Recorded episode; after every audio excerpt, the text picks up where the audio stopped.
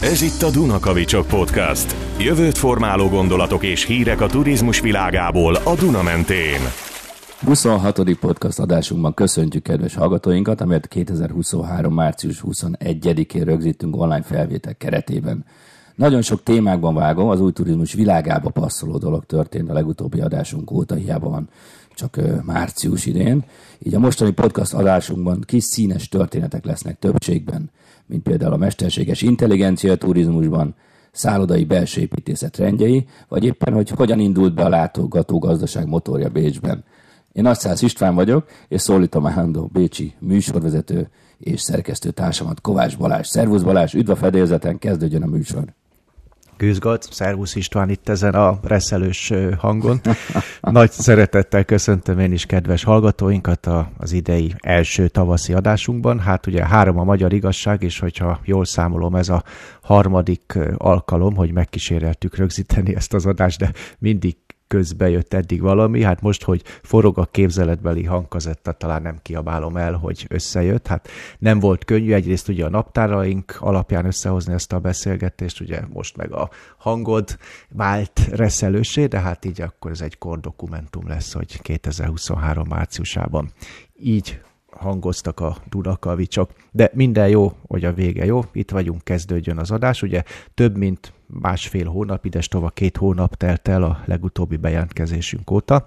Mégis, ahogy ugye említetted, ha számba vesszük, hogy mennyi minden történt azóta, az embernek az az érzése, hogy legalább egy fél évre elegendő muníciónk gyűlt össze csak a mi kis témánkban, az új turizmus témájában. Das ist richtig, ahogy a művet német mondaná. Balázs, legutóbb ott hagytuk abba egyébként, és ez egy fontos gondolat volt az előző adásban, hogy a síturizmus jövőjéről és a klímaváltozásnak a klasszikus téli turizmusra gyakorolt hatásáról beszélgettünk, hisz a felmelegedés miatt szükséges hóágyúzásnak hatalmas energiaköltségei vannak, amelyek sok esetben egész egyszerűen nem teszik rentábilis az üzemeltetést, és gazdasági szempontokból ez még nagyon sok etikai kérdés is felvet, hisz egyre kevesebb helyen, egyre kevesebb ideig lehet síelni a felmelegedés miatt, az árfelhajtó hatású, és arról beszélgettünk, hogy lehet, hogy a síelés luxus lesz, vagy már luxus, lehet, hogy ez a téli sport a gazdagok kiváltsága lehet, lehet és érdemes a természet ezzel terhelni, a turizmusnak ezzel az ágával. Erről is beszélgettünk ebben az adásban. Igen, és hát ugye akkor ugye a hóhelyzet, most meg ugye az eső téma, itt ugye Ausztriában, Közép-Európában, illetve Nyugat-Európában is, hogy ugye márciusban nagyon kevés eső esett, úgyhogy a klímaváltozás hatásait az továbbra is a bőrünkön érezzük, úgyhogy ennyiben semmi nem változott a legutóbbi adásunk óta, de szívderítőbb témáink is voltak, ugye ott fejeztük be, hogy ellátogattunk Veszprémbe, Veszprém Balaton régióba, Európa kulturális fővárosába, ami ugye először fordul ilyen Közép-Európába elő, hogy egy turisztikai brand összefogva egy kis várossal adja Európa kulturális fővárosát, és ugye ez egy jó minta, mert ugye az osztrákok is utánoznak minket, hiszen jövőre Bádisli Salzkammergut tartományjal, vagy régió, turisztikai régióval összefogva lesz kulturális főváros mi szempontunkból ez egy kísérleti projekt, ilyen Dunakavicsosan, hogy hogyan lehet a kultúra teremtő erejével, kisugázásával egy egész régióra kisugázó élményteret megvalósítani a látogatógazdaság szempontjából. Úgyhogy nagyon drukkolunk a Veszprémi kollégáknak is. Ugye terjengősek voltunk legutóbb, épp ezért ugye sokan kifogásolták a hallgatóink között, hogy a kis színesek, amit már megszoktak, így az adás végén elmaradtak, úgyhogy arra gondoltunk Istvánnal, hogy akkor a mostani adás meg inkább a kis színesek jegyében tellik, nagyobb téma helyett több kisebbet hozunk, amolyan tücsök és bogár stílusban.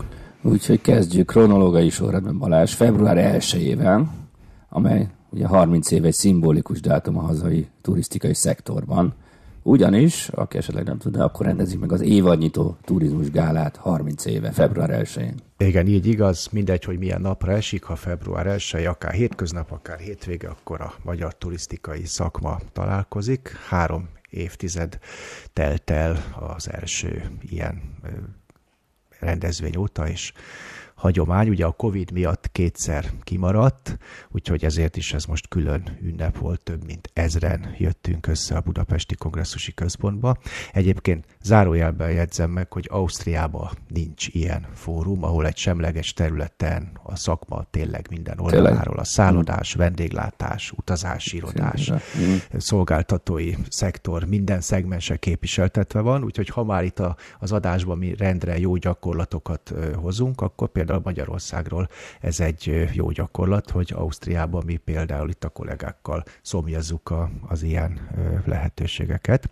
És ha már február 1-énél tartunk, még egy fontos dolog, István, ne feledkezzük meg erről a Na, jeles Vajon? és nemes Vajon? fordulópontról is, hogy két éve ezen a napon indult útjára ugye turisztikai szakmai podcastunk a Dunakavicsok, úgyhogy a találkozások örömén felül ugye ez egyben egy kis születésnap is volt, és hogy méltó körülmények között a évadnyitó turizmus gálán tudtuk a kollégákkal megünnepelni a Dunakavicsok turisztikai podcast két éve születésnapját, úgyhogy innen is Isten éltesse a hallgatóinkat, a mi podcast közösségünket. Így igaz, felemelő érzés volt. A tűzijáték kicsit hiányzott a végéről, de hát fenntartatóság szempontjából talán jobb is. Ez egy igazi közönség találkozó volt ez az este, rengeteg e, építő jellegű pozitív visszajelzés, ösztönzés kaptunk ott a helyszínen is kollégáktól, akikkel nagyon régen találkoztunk személyesen, illetve azóta is jönnek a podcast kukat dunakavicsok.hu leveles ládánkba is. Hát meg a kritikák is, például ugye innen tudjuk, hogy hiányolták sokan a kis színest, úgyhogy vágjunk is bele a mostani adás kis színeseibe. Nekem az első ilyen kis színes történetem, hogy ugye az elmúlt hetekben hatalmasat szólt a, az Open IA kezdeményezés, ugye, ami az első nyilvánosan is használható mesterséges intelligencia Igen. platform, amelynek ugye a chat GTP funkciója az elmúlt hónapig az is lágere, két hónap alatt több mint 100 millió regisztrált felhasználója lett ennek a platformnak. Igen, köztük mi is.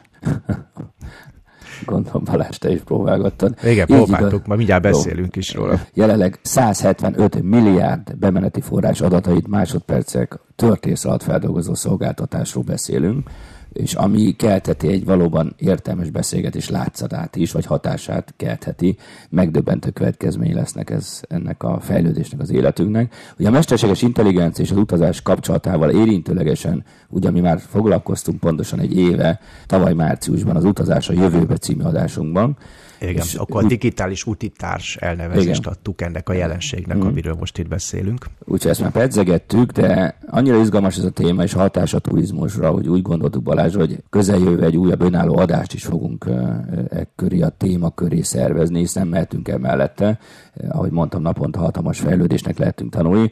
Ugye a Microsoft vette meg ezt az AI technológiát, és át is viszi az online konferencia platformokra is például. Jön a, a Teams helyett, a Teams konkurense az Einstein GPT, amely akár értek után komplet memót is készít, vagy emlékeztetőt feladatokat oszt ki az ott elhangzottak alapján, de hogyha turizmus területére koncentrálunk, Gondoljunk a Skyscannernek a chatbotjára, aki destinációt, repülőjegyet tud beszélgetés közben nekünk javasolni, vagy a Hilton által kifejlesztett Koni nevű robot aki nagyon magas szinten válaszol a, a vendégeknek a kérdései a városról, az ottani destinációs lehetőségekről, vagy éppen a 23. adásunkban beszéltünk a japán robot szállodákról, a Henna szállodákról, hogy ott a mesterséges intelligencia mire képes érdemes visszatekerni ezekre az adásokra, és hát ahogy már itt pedzegetted István, szerintem most jött el a pillanat, hogy elárulhatjuk kedves hallgatóinknak, hogy a mostani az első Dunakavicsok adás, amelynek szerkesztésébe bevontuk a mesterséges intelligenciát, tehát tulajdonképpen a szerkesztőpultnál hárman ültünk, meghívtuk a chat GTP-t is, hogy a közösségi Igen. média felületünkön a hűséges követőink már tanúi lehetnek, beszélgettünk egy kicsit a mesterséges intelligenciával, nevezetesen a Microsoft által ebből a chat GTP-ből kifejlesztett Bing alkalmazásával.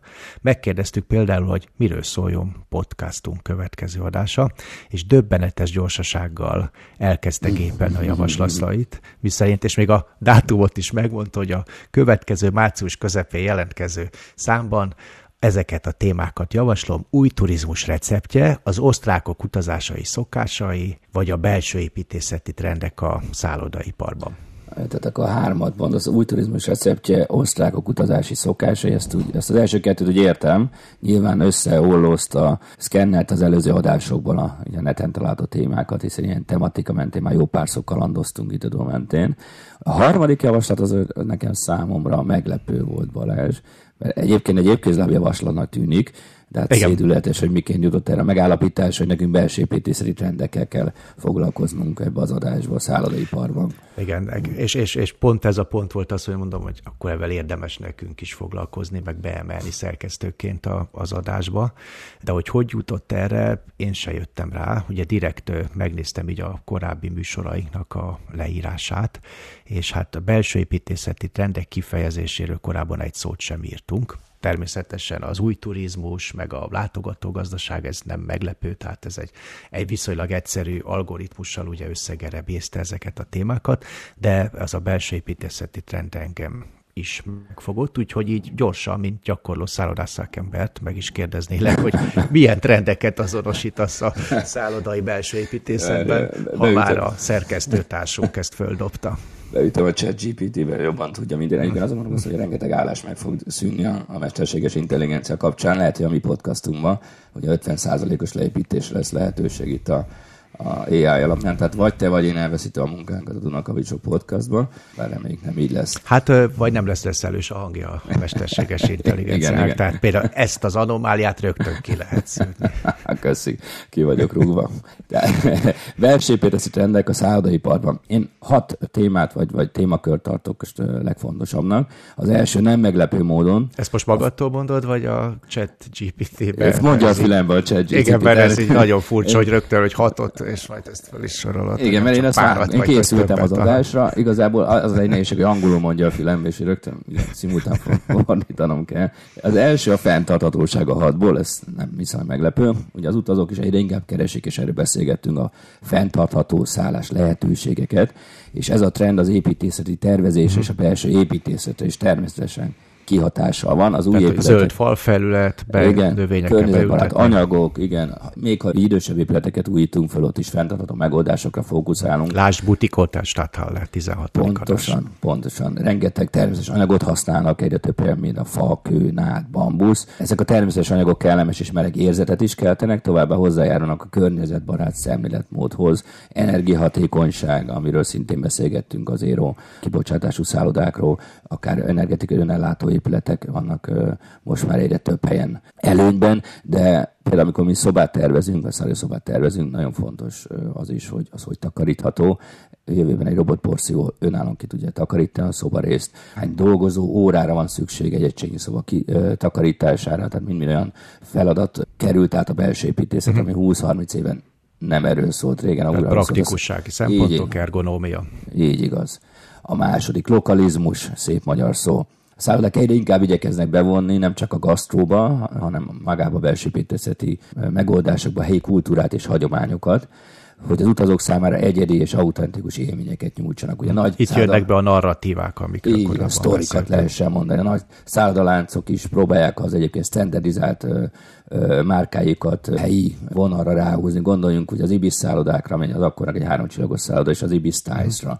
Mindegyben van egy helyi csavar a most épülő Mérleg utcai budapesti szállodánkban például, ami recepciós poltunk egy hatalmas nagy Rubik kocka lesz, mesélve arról, hogy Budapest és Magyarország mit adott a világnak. Uh-huh. És hogy mennyi lehetőség van, ugye ebben is foglalkoztunk korábban, Igen. hogy háromszor három kocka, de valami 43 milliárd vagy trilliárd féle lehetőségbe lehet Igen. összetenni. Igen, igen, ebből sok színű technológiai innovációk. Már a belső építészetre fontos, hogy azok az innovatív technológiák széles skálája jelenhessen meg, amivel egy szállodát üzemeltetni lehet, lehet ez automatizálás, robotika, okos otthon technológia, korszerű klímaberendezések, ezeknek már, már a belső építészetnél, az építészet is meg kell lennie. Ugye ez volt a harmadik trend. A negyedik, amit én nagyon fontosnak tartok, a vendég szempontjából az a funkcionalitás és a rugalmas kialakítás, tehát olyan tereket, olyan szállodai szobákat kell megterveznünk, hogy az utazók azokat kényelmesen és hatékonyan tudják használni ezeket a területeket lehetnek akár multifunkcionális terek a lobbiba. Gondoljunk bele, hogy, hogy a legtöbb újon épülő szállodában a lobby, bár, éttermrész összefolyik. Több funkció van, magas ülő van, ahol le lehet bújni, valahol lehet dolgozni, valahol többe le tudnak ülni tehát egyre több olyan teret kell kialakítanunk, hogy rugalmasan hmm. tudnak használni a vendégek. Egyébként, bocsánat, hogy megszakítlak, ide tartozik egy ilyen zárójeles kiegészítés, és ez abszolút visszaigazolja, amit mondasz.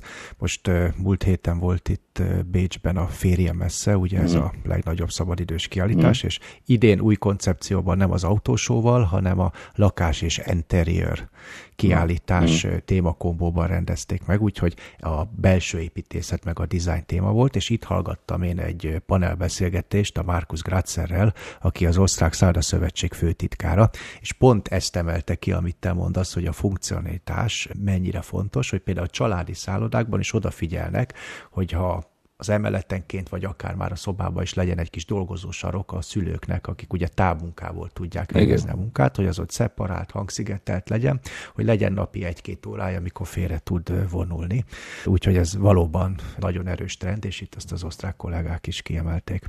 Igen, és apróságok. Hol van a szobában konnektor, hol van USB töltő tudok a tévére csatlakozni a telefonom. Ezek nagyon apró kis dolgok, de már a, már a tervezésnél figyelni kell, minél kényelmesebb, minél funkcionálisabb legyen a, a vendégtartózkodás. Az ötödik trend, amit én fontosnak tartok, az egyszerűség és a minimalizmus. Ez az egyszerű minimalista stílus, figyeljük meg, egyre népszerű a szállodaiparban. Egyszerű letisztult dizájn az utazók számára is egy nyugodt, tiszta, modernebb élmény nyújthat, kevesebb berendezéssel, kevesebb hangsúlyjal a díszítő elemeken, de letisztult, elegáns és modern hatás kelt. Igen. És ugye a korona után ugye a könnyebb takaríthatóság is Pontosan. szempont, és a könnyebben takarítható felületekből az embernek az a benyomása, hogy higiénikusabb.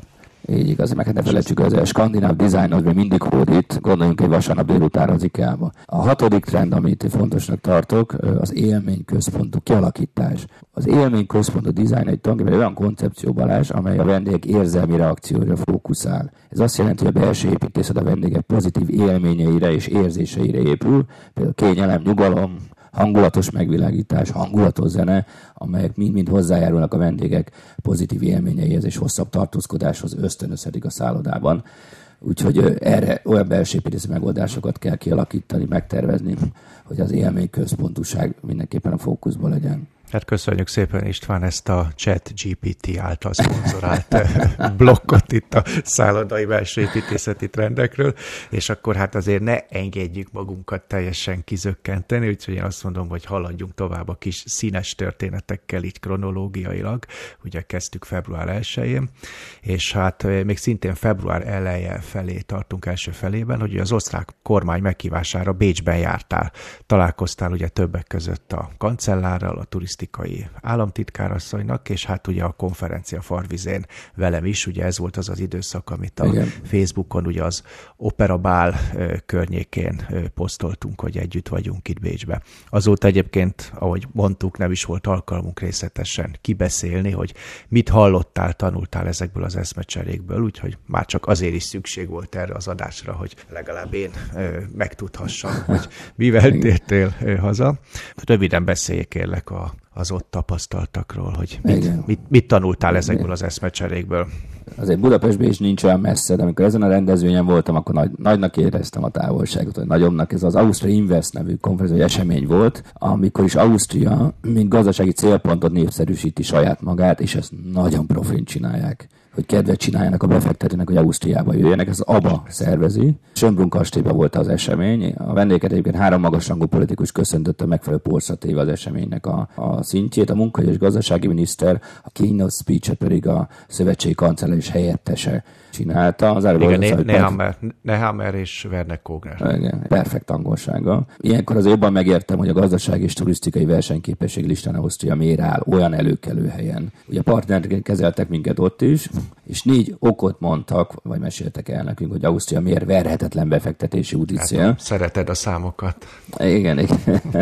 Mindig mankót adna. Igen, na nézzük é, akkor, mi volt ez a négy. Segítesz nekünk megérteni, Balázs, hogy miért gondolják ők úgy, hogy ez így igaz. Az első, amire azt mondták, hogy miért kell Ausztriába befektetni, unmatched quality of life Tehát az fordítja, hogy páratlan életminőség. Azt mondják, egy stabil, virágzó ország, gazdag történelem, természeti értékek. Ugye ezt azért magunkról is el szoktuk mondani mi is itt Magyarországon. Ausztriában mire gondolnak? Hát a, talán a, a kiszámíthatóságra. Ugye hmm szintén, amikor Bécs-Budapesttel foglalkoztunk, hogy mi a testvérvárosok közötti különbség, meg a, az eltérés, akkor ugye ezt emeltük ki. Ugye Bécs esetében a világ legjobb életminőségi városa, minek köszönheti. Ugye a, a, a friss csapvizen kívül ugye vannak olyan faktorok, amik ugye a fenntarthatóságot és a kiszámíthatóságot, tehát hogy van város üzemeltetési stratégia, és ezt következetesen csinálják, úgyhogy... És nem írják át mindent második. Igen, és nem, nem változnak gyakran a, a szabályok, illetve hogyha változnak, akkor azt lehet tudni, vagy jó értelemben, mint például a korona alatt, mikor ugye nagyon gyorsan változtak, de azok inkább pozitívak voltak, hogy mm. ugye szórták a támogatásokat. Igen. És hát ugye már meg is jelent az osztrák köznyelvben ez a kifejezés, hogy überförderünk, hogy túltámogatás, tehát hogy nézem, egy 50 milliárd euró, ez egy, mm. egy harmad magyar GDP-t, amit ugye itt szétszórtak támogatásként. Tehát mondjuk ilyen szempontból nem bánják az emberek, hogyha gyorsan dönt a kormány. Negatív értem mondjuk adókkal, meg ezekkel operálnak, akkor az egy több éves, hosszú távú előkészítő folyamat. Ugye mhm. azért is szokták itt Ausztriába mondani, hogy ha tudod, hogy mikor van a világ vége, gyere Ausztriába, mert itt minden száz évvel később történik, amikor ugye a, a törvényhozásnak a lassúságára utalnak. Ugye itt nagyon erősek a szakszervezetek, beleszólásuk van, muszáj végigvinni a, a, az egyeztetéseket. Szerintem ilyenekre gondolnak. Nézzük, mi volt a második indok, amiért érdemes Ausztriába befektetni a szervezők szerint. Innováció, kutatás és tökéletes üzlet és munkakörnyezet. Ugye ők azt mondják, hogy első osztály egyetemek vannak, erről te tudsz beszélni, Balázs, kutatóközpontok, 14 százalékos adó visszatérítés a KUNDEF-re, úgyhogy ebből gondolják azt, hogy érdemes oda vinni a pénzünket és befektetni. Igen, múlt héten voltam egy konferencián itt a Bécsi Kálemperkben, a Modul Egyetemen, ahol ugye ez egy privát egyetem, és hát ugye a turizmus szakképzésbe ők ugye az első ötbe tartják magukat, uh-huh. nyilván így hallgatók, professzoroknak az aránya, a citációs index és egyebeket. De hogyha már rangsorok, itt múlt héten járta be az osztrák sajtót, hogy a, az egészségügyi ellátás, hogy például a Bécsi Közkórház, a Allgemeine Krankenhaus, az AKH, az a világ top 100 egyeteme között benne van, és Európában meg azt hiszem a top 5-be. Tehát, mm-hmm. hogy mhm. ugye az egészségügyi ellátás, és szintén ugye itt a kiszámíthatóság mm. szintén ugye ebbe belejátszik, és amikor ugye az embernek az egészségéről, meg az életéről van szó, akkor ugye ezek nagyon fontos, és sokat nyomnak a ladba. A ladba. Mm. Akár, akár ugye egy befektetés esetén is, hogyha több ország közül kell, kell választani, dönteni, hogy igen. melyiket. Igen. igen. Igen, a harmadik pont, kicsit már említettük előbb is, stabilitás és biztonság. Ugye Ausztriában úgy tartják, hogy megbízható a jogrendszer, politikai stabilitás van, és magas szintű társadalmi elégedettség van az országban, hát és alacsony a sztrájkarány. Erre is hivatkoznak. Hát, politikai stabilitás nyilván a magyarhoz viszonyítva, ugye kétharmados többség van már több mint egy évtizede, ahhoz képest ugye Ausztriában egy váltógazdaság, amit mm. ugye kiszámítható, hogy, hogy többnyire eddig a két nagy néppárt a háború után, ugye a szociáldemokraták és az osztrák néppárt adták a kormányt, most mm. már azért ők se ezek a nagy klasszikus gyűjtőpártok, tehát most már azért 30% alatt van mind a kettőnek a, a, a részaránya, úgyhogy egy azért látok némi változást. Az alacsony sztrájkarányt azt én táfolom, mert például minden szombaton a kisfiamnak a belvárosban van edzése, és eddig még nem volt az elmúlt évben olyan, hogy épp valami tüntetésben ne botlottunk volna. Mondjuk ilyen szempontból kiszámítható, mert tudod, hogy a Bécsi ringen szombaton mindig tüntetés van, tehát azt érdemes elkerülni. Annak idején ugye az Oper ringen volt a turisztikai külképviseletünknek a, az irodája, és hát ott is ugye, hát ha nem is napi, de heti szinten követhettük ugye a, a, a demonstrációkat. Ugye meg mihez képes lehet, hogy a francia uh, strike mennyiséghez képes gondolja. Ahhoz képes lehet, igen. Meg, hogy ezek nem járnak vandalizmussal, bár a korona alatt volt arra is példa, mm. hogy törtek, zúztak, de például a mostani párizsi utcaképekhez képest azért ugye a nyugalom és béke sziget Ausztria. Mm. Mm. És a negyedik, amiért azt gondolják, hogy hozzájuk kell menni befektetni, azt mondják magukról, és ez a szlogen valami ismerős nekem, majd segíts Balázs, in the heart of Europe, mondják. Szerintem ezt mi is mondtuk már magunkról. Ez a 90-es években Magyarország a hogy volt The Treasure of most nem ugrik be, de valóban volt egy volt ilyen egy hangzású szlogenje, hogy a Magyarország Közép-Európa kincse, vagy valami. Hmm. Rejtett kincse, Hidden Treasure of Europe, ez az. Így igaz. Magyarország a világ rejtett kincse. És ide fölemelték ők már az ener- stabil energiaellátás, mint egy nagyon fontos tényezőt. Ugye pár évvel ezelőtt ezt nem tudtuk volna elképzelni, hát ez egy alap volt, hogy stabil az energiaellátás, mert bekerült a négy legfontosabb pont közé, illetve a zöld energia magas aránya az energiaellátásban, a közlekedési szállítási útvonalak optimális kapcsolat a világ más tájaival. Igen, tehát itt ugye a körforgásos gazdaság, körforgásos turizmus, a fenntartható közösségi közlekedés témákról már mind beszéltünk, úgyhogy akiket ez részletesebben érdekel, meg a, az indokok, hogy miért mondták nektek ezeken a ezeket a konferencián, az visszahallgatható a korábbi adásainkban. Innen folytatjuk akkor.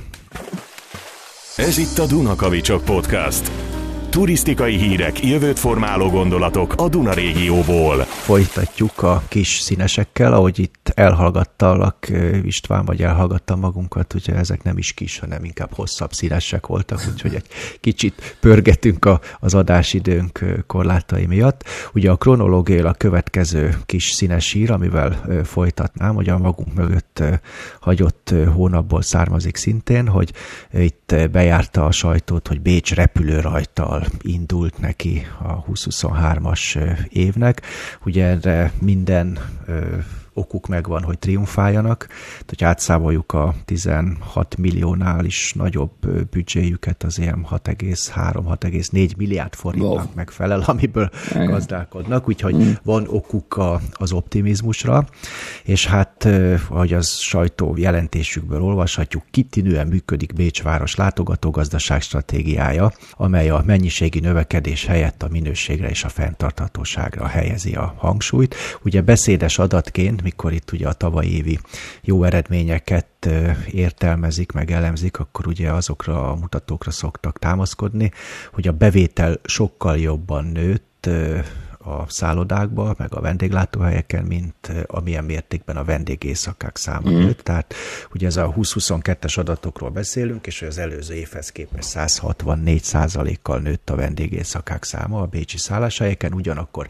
172% kal tehát 8% ponttal jobban nőtt a bevétel, tehát az azt mm. jelenti, hogy ugye sikerült ez a minőségi szintlépés, és inkább a jól fizető, vagy a korábbi törzs vendégeket hosszabb ideig tudják itt fogni, és ennek köszönhető ez.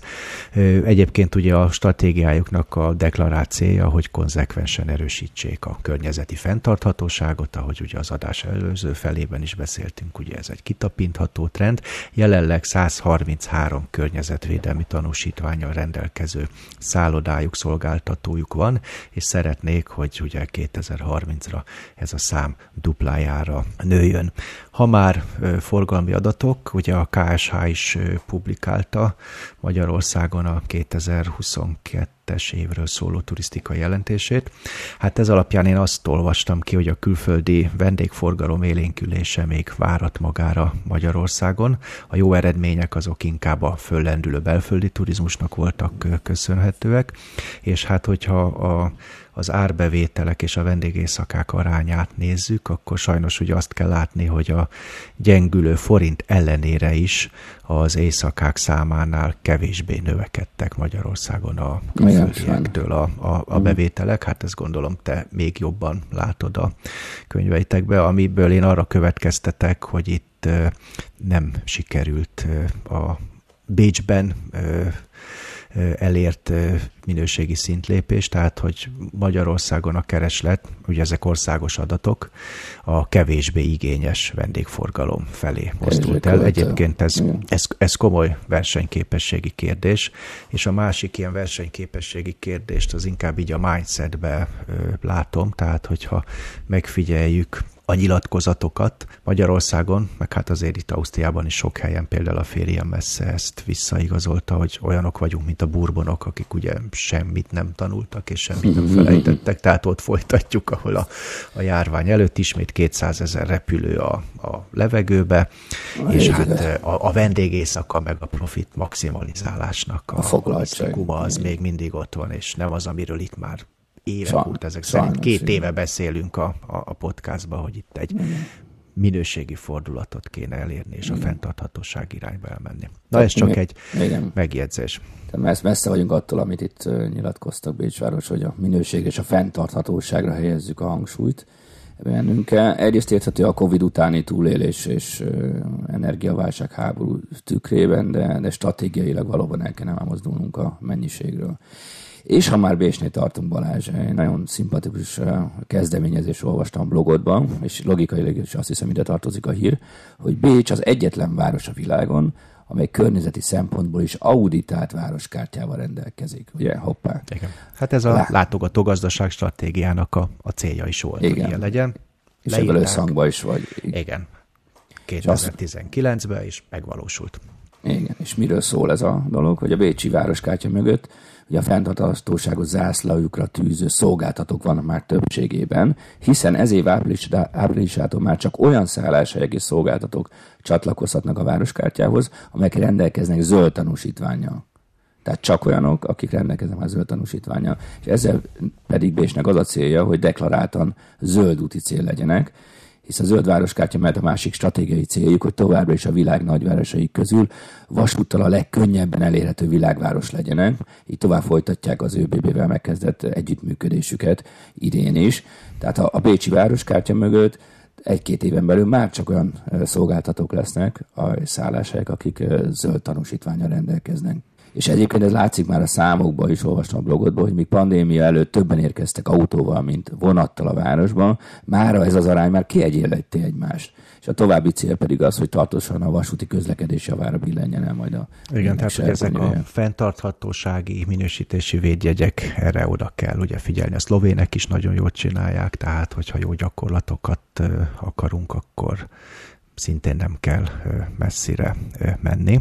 Hát a következő nem is annyira kis színes, de logikailag kapcsolódó hír, hogy ugye Ausztriában aktualizálták a turizmus mestertervét, ugye ez a frissített akcióterv segíti mostantól az osztrák turizmus stratégia következetes végrehajtását. Na és ez az a dolog, ami ugye, amit te is mondtad, hogy kiszámíthatóvá teszik. Tehát van egy turizmus stratégia, amit nem felejtünk el, nem marad az asztalfiókba, hanem évente aktualizáljuk, és egy aktuális akciótervet adunk ki mögötte. És ez most idén megtörtént, ugye a kamarának a, a, az igazgatója, Robert Zéber, az osztrák kamara, ahogy ők mondják, szabadidő gazdaság mm. tagozatának a vezetője mutatta be a 2023-24-es turisztikai akciótervet, aki ugye elmondta, hogy a 2018 márciusában megalkotott mesterterv, Masterplan T turizmus stratégiában rögzített célok természetesen nem változtak, azok aktuálisabbak, mint valaha. Továbbra is szeretnék, hogy Ausztria folyamatosan a világ három leginkább fenntartható turisztikai úti célja közé tartozzon. Szerintem itt Finnországra, Norvégiára, Új-Zélandra gondolhattak bár nem nevesítették őket, és ennek értelmében ugye a környezeti, gazdasági és szociális fenntarthatóságot egyaránt biztosítani kell, és hát ugye lépésekre lebontják az akciótervet. Egyébként három oldala az egész egy ilyen A4-es oldalon, tehát követhető, megemészthető, és épp ezért végre is hajtható. Része ugye ennek az akciótervnek, hogy az új mérőszámok álljanak rendelkezéseknek, ezeknek a kidolgozását fel kell gyorsítani, mm. és az egységes digitális turisztikai adat térnek a, a megteremtése, valamint a, a nemzetközi piaci munka optimalizációja, hogy itt összevonták az Ösztereikverbugnak és a kamarának a külképviseleteit, mm-hmm. hogy jobban érvényesüljenek a szinergiák. Hát ez egy ilyen mm-hmm. folyamatosan napirenden lévő Téma. dolog. Na, mm-hmm. szóval stratégia, de fontos az akcióterv, ami Igen, garantálja, igaz. hogy a stratégiát meg is valósítjuk. És amikor előbb, ahogy mondtad, hogy ugye van fenntartható turizmuskártyája Bécsnek, ugye ez se egy légből kapott ötlet, hanem 2019 novemberében a Bécs Visitor Economia stratégiának része volt, hogy ezt el ezt kell, kell csinálni. érni. Igen. Hm.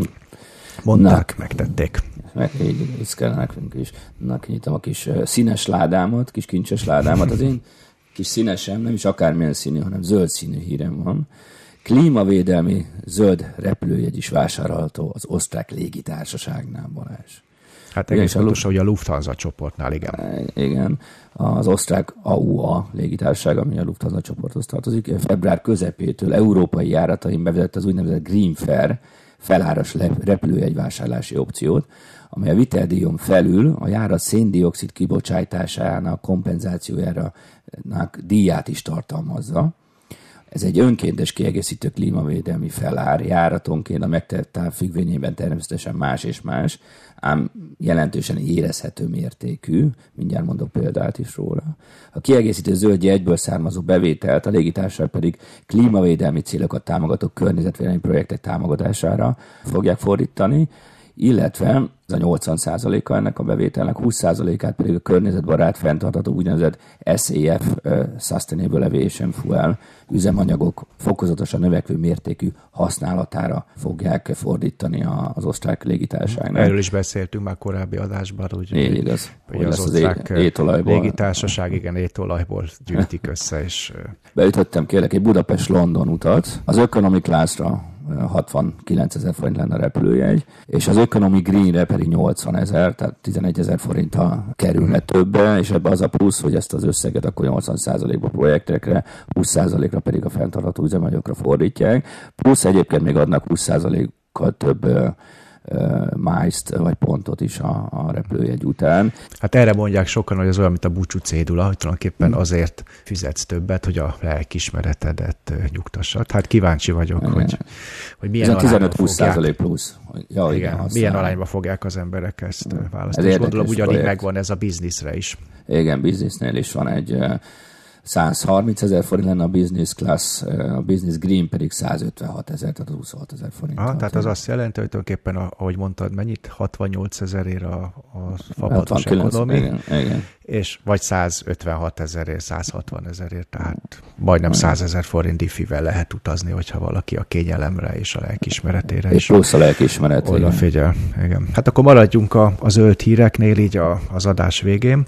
Szintén az elmúlt hetekben olvastam, hogy az osztrák állam támogatja a vonatra is felvihető e-bájkoknak a vásárlását. Ugye a Szövetségi Klímaügyi Minisztérium közleménye szerint idén márciustól 600 euró támogatásban részesülhetnek az összecsukható elektromos kerékpárokat vásárlók.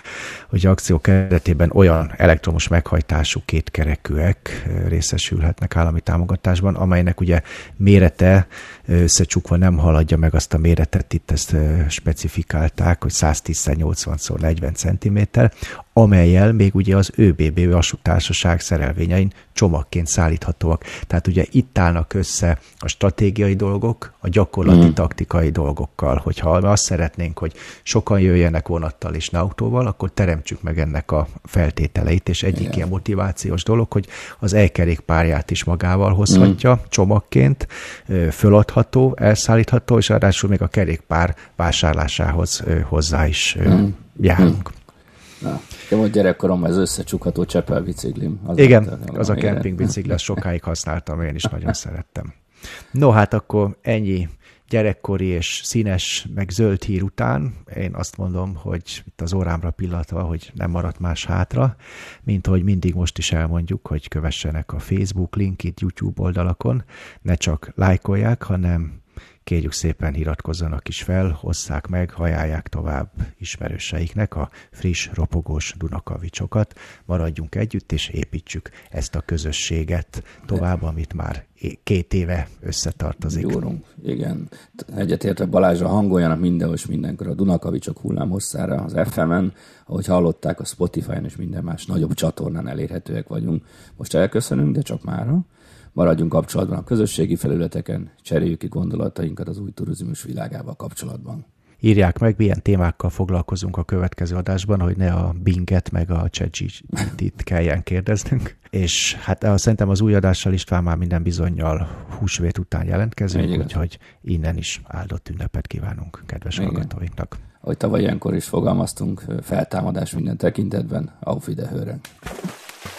Ez volt mára a Dunakavicsok turisztikai podcast. Benne a jövő gondolatait tolmácsoló Nagyszász István és Kovács Balázs.